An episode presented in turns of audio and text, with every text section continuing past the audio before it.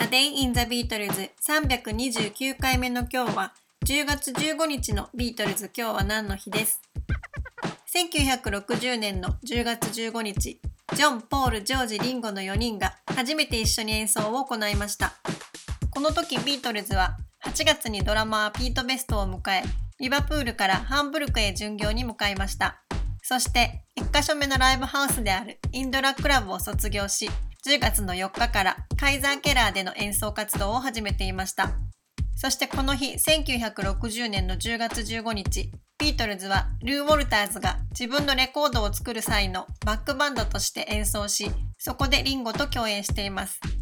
ルー・ウォルターズはこの時リンゴがドラマーを務めていたロリー・ストーム&ザ・ハリケーンズのベーシストでした。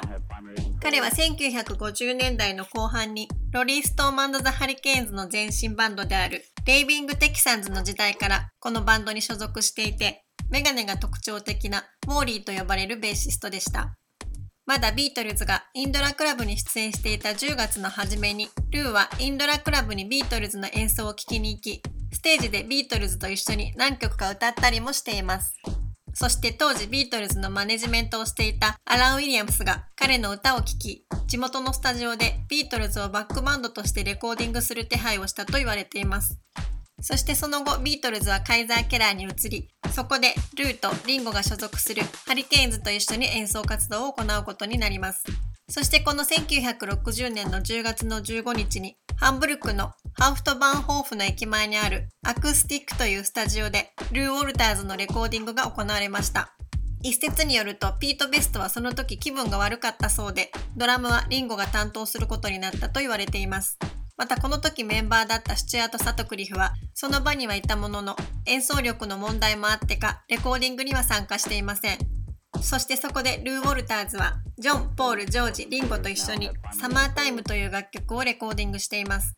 そのセッションが終わった後、ビートルズはアラン・ウィリアムスにルーを除いた自分たち4人で何かレコーディングをしたいと訴えたそうですが、金銭的な問題か、ステージの時間が迫っていたとかそういった理由で彼らの申し出は断られています。このサマータイムのレコードは9枚プレスされたそうですが、それらの行方は現在不明なのだということです。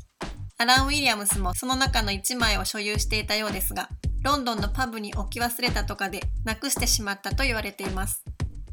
アンソロジーの中でジョージはルー・ウォルターズのことを彼はロリー・ストームのバンドのベーシストだけど自分は歌手だと思い込んでるやつだったと語っていますがそのルーのおかげで後にファブ4として世界中に知られることとなるジョン、ポール、ジョージ、リンゴの4人が一緒に演奏するチャンスに恵まれたので彼とアラン・ウィリアムスはとてもいい仕事をしたと思います。